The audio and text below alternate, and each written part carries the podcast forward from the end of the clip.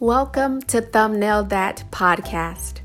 My name is April Hurd, and today we'll be reviewing Chicks Rule by Sudipta Bardhan-Quallen and illustrated by Renee Kurilla. Let's get into it. Let me start with my overall thoughts. This book was even better than I imagined it would be. It has been on my must read list for a few weeks now. After reading it, I felt empowered, encouraged, and proud to be a chick myself. I love seeing the literary community empower young girls. Their contributions, talents, and effort are equally as important as their male counterparts. Seeing them highlighted here shows girls that the sky is the limit, even when there is an obstacle in their way. I simply love that. That lesson will be invaluable as they grow up. Now let's talk about the illustrations and the text. Kurilla's imagery is really lovely. The illustrations are drawn in Photoshop. The colors are lively and bright. The overall color palette is warm and inviting. The book will easily be enjoyed as a read aloud or as an independent read.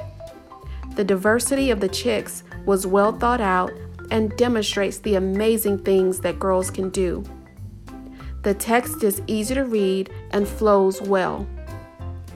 This book exceeded my expectations. This is the type of book that should be in school libraries and on your bookshelves at home. Historically, women and girls were taught to think small and be small. However, now is our time to think big and to crash that glass ceiling that has stood in our way. I give this book five stars.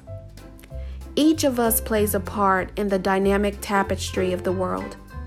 Don't downplay your gifts to fit into what the world says you're capable of.